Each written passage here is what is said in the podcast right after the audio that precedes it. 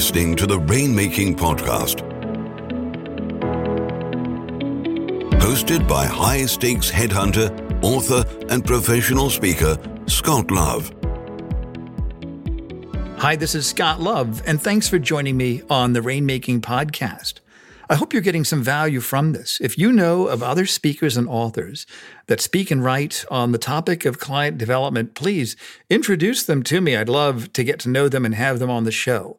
Our speaker and our guest today, his name is Bob Potter. Now, this is from another show I did several years ago, but his content was so impacting that I wanted to take that and bring that front and center to you today. Bob Potter is a managing principal of R.A. Potter Advisors. It's a marketing and sales strategy consulting practice for financial and professional service providers. He's the author of two books on the subject, and his articles have appeared in dozens of magazines and newspapers. I hope you get some great ideas from today's show. I've got with me on the podcast today Bob Potter, who's managing principal with R.A. Potter Advisors. And today we're going to be talking about the preference value proposition. Bob, thanks for joining me on the show today. Scott, happy to be here. I really enjoy your work. Thank you very much. And I admire your content as well, Bob. And from your expertise in consulting and speaking and writing to those that sell professional services, I know that we talked before about the phrase, the preference value proposition. Can you give me a working definition? What does that mean, and how would that be helpful for a law firm partner to know what that means? Uh, well, I'll just simplify it. I'm going to ask a question of your listeners. And here's my question Why should I choose you over your very best competitor? And I'd like your listeners to think about that for a second and really try to emerge what is the single most important thing you want to communicate to a potential new client as to why you should be chosen not over the weaker players, but literally against your very best competitor. So think about that for a second. And while they're thinking about that, Scott, let me just uh, ask you a silly question. Let's say you went to, uh, you wanted to buy a new car and you came to Bob's car dealership and I said, Scott, I've got the perfect car for you. It's this one. You know why? It has airbags. Would we have a deal, Scott? no, no, we wouldn't have a have a deal. why wouldn't we? It it has airbags. Because every car has airbags. All right, but let me ask you the follow up question. Would you buy a car for your family that did not have airbags? No, I would not. Okay, well, here's the point airbags are critical. You wouldn't buy a car without them. It's just that, as valuable as they are, they're not creating preference. They're not causing me to mm. prefer one car over another. All right, why did I ask such a stupid, silly question? Well, because I've been interviewing the clients of professional service firms, and what they're telling me is when they ask the competitors why they should be chosen, everyone is delivering airbags. It's our people, it's our experience, it's our research, on and on. It's our platform, it's our international exposure, it's our specialization. Whatever it is, think about this. Does your competitor say something similar? And almost always they're saying the exact same thing. Now, hmm. think about that from the client point of view. If I've gone through my search and I've narrowed to my, you know, my short list of top providers, they're all really good. They all have great experience. They all customize their solutions and, you know, all the things that you say. So as soon as I have one viable alternative that, that's comparable, you're a commodity. And the only way to choose a commodity is the only thing you can see different, which is fees. So people come to me and say, Bob, I'm so frustrated. Our clients don't get that we're different and better. And I say, well, you're not really helping because, you know, when a client says to you, why should I choose you? They're really asking three questions. Number one, what's different? How are you different than your best competitor? Number two, why does that difference, why is that important to me? Why should I care? For example, a lot of people will say, I don't know, let's make it up. Let's say, oh, we haven't, you know, we have international capabilities. And I'm thinking, well, I'm in Cleveland and all my business is in the Midwest. Why the hell do I care? So it may be right. a difference, but it doesn't create preference. So a differentiator has to have two things, right? It has to be one, it has to be provably different. And two, it's got to be important to me. Otherwise, it doesn't create preference. And the last question they're asking is, why should I believe you? Not because I think you're lying, but because you sell a service. And what makes selling a service unique is it happens in the future. How can either of us possibly know for sure what the outcome is going right. to be? That's so you have point. to really think about these three questions. What's different? Why do I care? And most importantly, why should I believe? So let me pause you for a second, Bob, because this is a vein of gold, this concept, preference value proposition. I think for a lot of people that I talk to, some partners are doing well, others are struggling to get work. And those that are struggling to get work, they just can't build their practice. They're stuck at their firm and their service partners, and they're just not going to reach their full potential. What have you seen for individual practitioners of a professional service, whether it's accounting, legal, or whatever? What are some examples that you've seen or even firms have used as a preference value proposition that has resulted in the transference of money, firms getting new clients that are willing to pay fees for work? Well, of the three questions that I asked, Scott, the key is why should I believe you? You know, when you're when you're selling a service that's similar to someone else, let's say 98% of what you do is identical to what they do which means that the winner is going to be chosen based on that one or 2% that's left.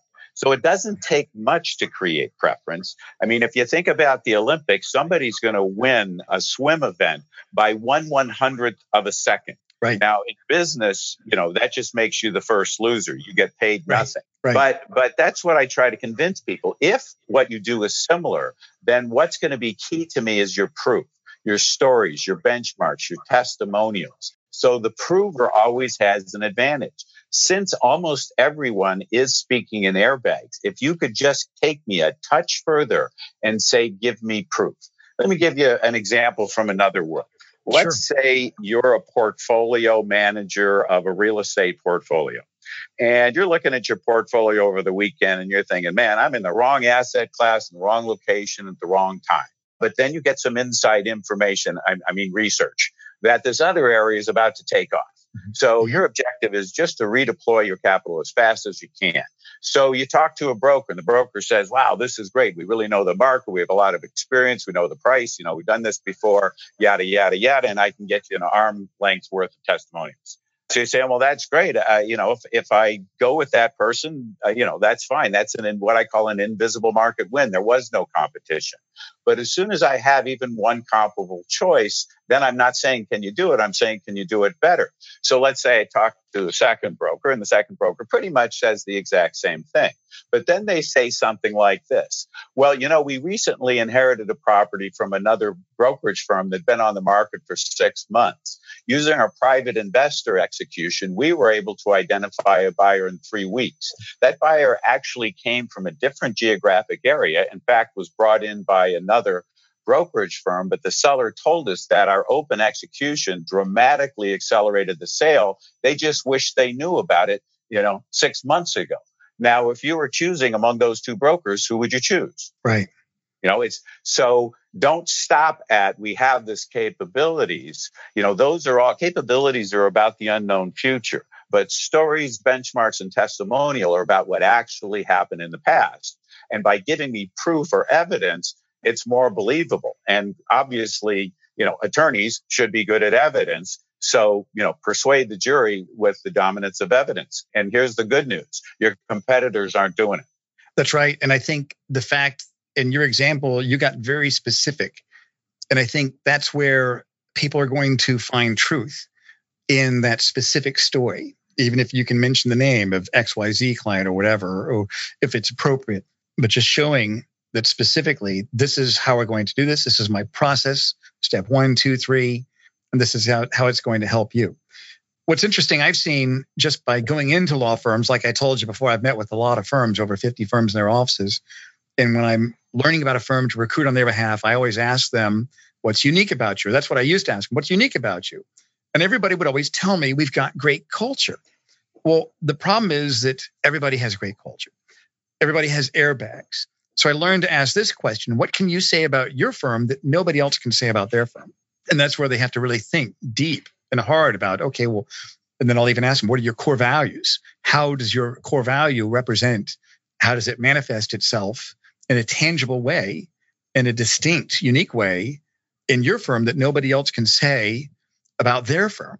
So I think just, and I'm sure you've done this with the professionals you've consulted to, Bob, helping people to find that preference value proposition. What, let's say a partner is listening to this and she or she wants to take what you're saying and really go take it and, and apply it. What are the action steps you would recommend that person do to really find out what their preference value proposition is? Yeah, well, here's my quick answer harvest testimonials. Here's the problem we as professionals don't experience the market. We see the market from our position out to the client. The client, however, does experience the market. They've worked with other firms. They know why they chose them and why they didn't. So it's interesting that when you really think about it, we as practitioners don't really know how we compare. Right. But our best clients do. So go ask them. So hmm. go back to your best clients and say, why did you choose this? Why do you continue to choose this? Now, their first answer is going to be an airbag. Oh, you guys, I really like your experience and you, you know, you're really responsive, whatever it might be. But push them a little bit. Say, okay, well, everybody says that. What's truly different? Can you share as an example? Uh, can you quantify that? Now, what you're going to find is they know better than you do why they chose you. You're going to start to hear things. Now, there are two good outcomes here. One is you're going to get great evidence and you're going to get permissions to use that evidence. But what's going to happen that's more important to you as an individual is when you feel like you've been commoditized in the market, when you mm-hmm. hear a client tell you why you're different and better, it affects you emotionally. It almost doesn't matter what you say. If you truly believe you're different and better, your body language is going to communicate that.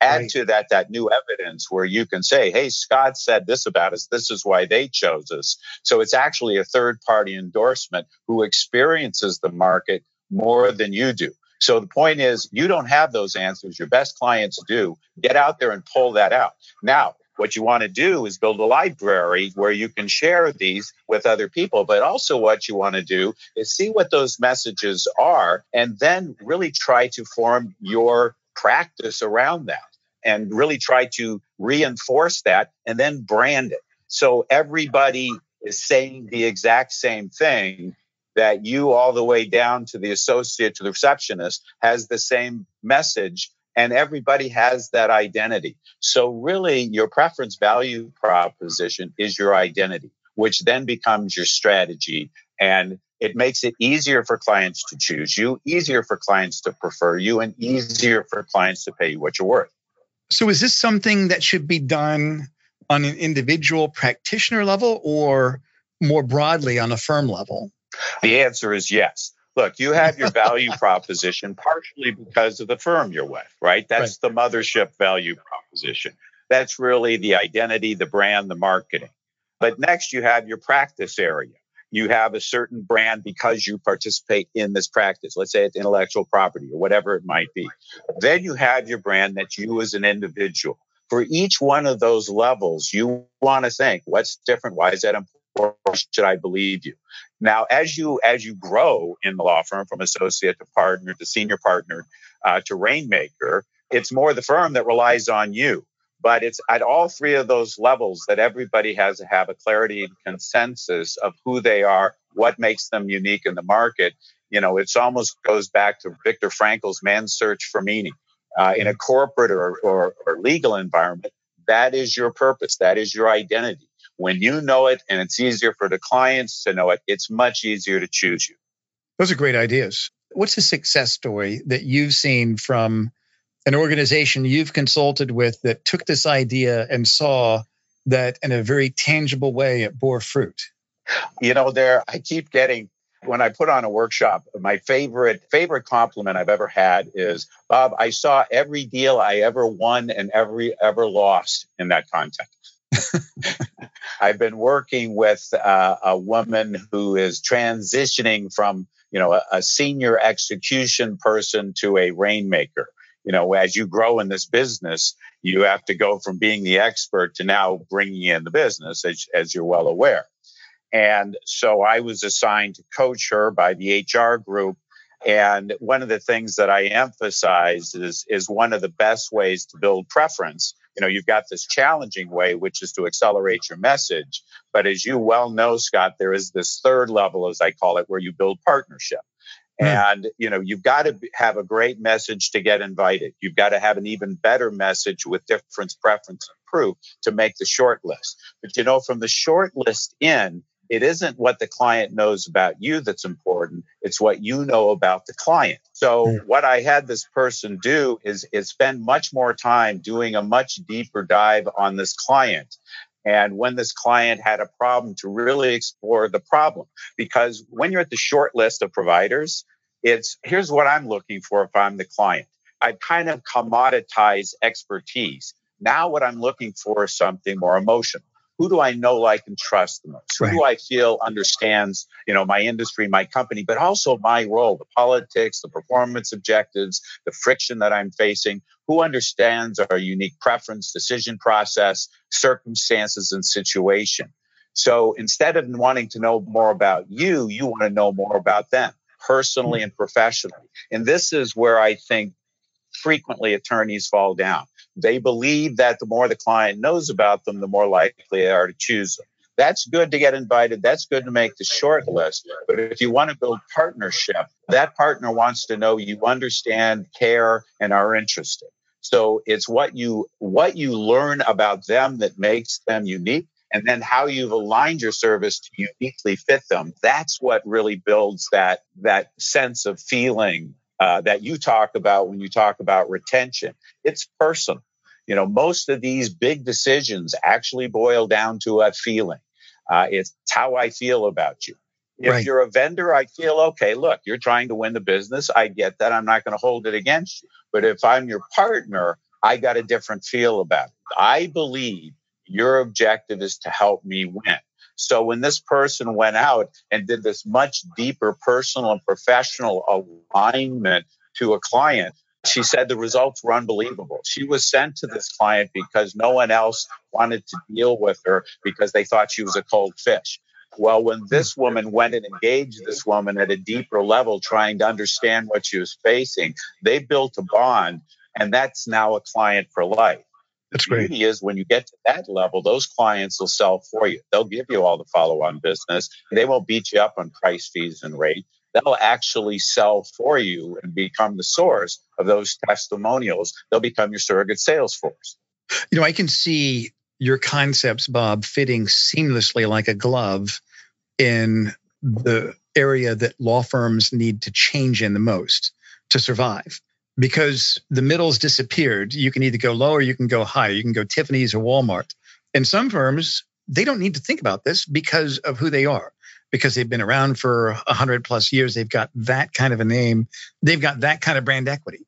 Other firms say, well, we're just going to become a commodity, just like all the others, and we're going to cut our rates and see where it goes. And so that leaves most of the firms, many of which work in the mid cap or mid cap plus larger companies, they're kind of struggling. They're trying to find that identity. And so what they say is, we don't charge as much as the larger, more reputable firms. And that's their pitch. And you know what happens when price becomes the issue? It keeps going pushed down and pushed down and pushed down. So I think some of your concepts would fit perfectly in the area where these firms need to grow. So the question I have for you then is how do they resist that price question? How can they take what you've taught us and, and avoid that uh, topic? All right. Well, let's first think about why it's happening because you're in effect the victim of your own shot. You're shooting yourself. When you're pitching airbags, you're condemning the competition to be price competition. You know, I identify 10 reasons why clients choose one provider over another, and it's going to shock your listeners that number 10 is price. Price is the anti value, the other nine are preference value. The further you get away from price, the less price controls the decision. The more I understand how you are different and better, you know, it's not my money. I'd rather spend the company's money to protect my career. If I feel you'll do that better than someone else will, price is not going to drive my decision. So, it, you know, on the other end of that spectrum is personal relations. When I have a very capable attorney that I also have a great relationship with, price is not an issue. I'm not going to anybody else. I don't care what their price is. Now, because of price compression, you know, there is going to be this bell cow effort of people to keep their price reasonable. But here's the good news at any price, your competitor will always have to be less than. So you mentioned this idea that there's so much price compression, it's a race to the bottom. But here's the deal. Here's a great question to ask a, a potential client. Who would you choose if our price, fees, and rate were identical? If they say, I would choose your competitor, the only way you can win is to lower your price. Right. Uh, it's a bribe. It's actually a legal bribe called a discount. Now, if you ask that same question again, say, now who would you choose if our price, fees, and rate the same? And they say, I would choose you. Then you ask the next question, which is why. And what they're going to do is take you back up the hierarchy. Well, I like your experience. Your approach is better. I know, like, like and trust you more. You understand our business better. You've aligned to us better. I know, like, and trust you more. All of those are creating preference. The more preference you have, here's the best news at any price, you win. Now, the price may be too low and you say we can't compete there or don't want to. Good, that's your choice. As long as you're getting last look, as long as they're coming back to you and say, boy, these prices out here are crazy, you can say, look, yeah, it's, it's apples and oranges. You've told me you would choose us at the same price. So what if I can get within 20% of that price? Are we good to go? Yeah, we're good to go. So mm. the key to avoiding price competition is to stop collapsing into commoditization. Don't believe it. It can't be possible for something as sophisticated as legal representation. The only reason it can happen is because you're not helping your client make the right decision.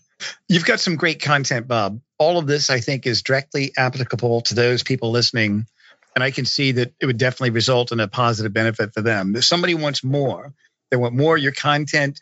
Uh, tell me about the services you offer that listeners hearing can pursue, and what are some of the ways that they can reach you? Uh, well, the easiest way, obviously, is email, and I'll do it slowly, but it uh, should sound familiar. B Potter at rapotter.com. So it's mm-hmm. B P O T T R at R as in Robert, A as in Anthony, P O T T E R dot com. And I don't know if I if, if should I give a phone number, Scott, or absolutely. and we'll enough? put all this we'll put all this on the show notes as well. All right. Well, we'll leave it on the show notes. Uh, so let's talk because you know, as with any situation, each each situation is unique. So I'd really like to hear where the friction is in your client acquisition and retention process. And we'll dial something in for you. I've developed this program called Third Level Selling but as an individual, I have not only the capability, but the purpose of, of dialing it in uniquely for every client.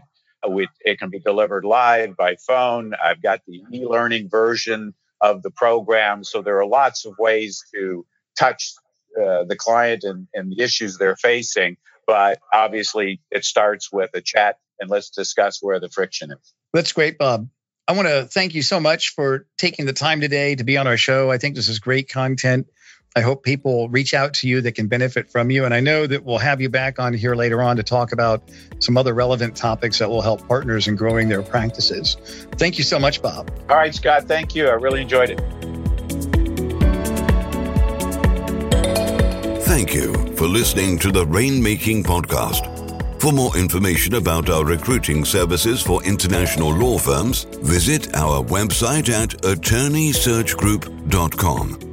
To inquire about having Scott speak at your next convention, conference, sales meeting, or executive retreat, visit therainmakingpodcast.com.